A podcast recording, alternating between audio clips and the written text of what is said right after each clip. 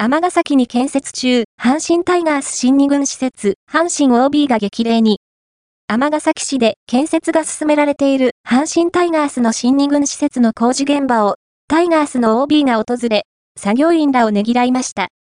来年3月に、尼崎市での開業が予定されている阪神タイガースの新しい2軍施設は、阪神電鉄大物駅の近くに建設中で、座席数が、鳴尾浜球場の7倍以上のおよそ3600席となるほか、選手寮の屋上やバックスクリーンの背面に太陽光パネルが設置されるなど、環境に優しいゼロカーボンベースボールパークとしても注目されています。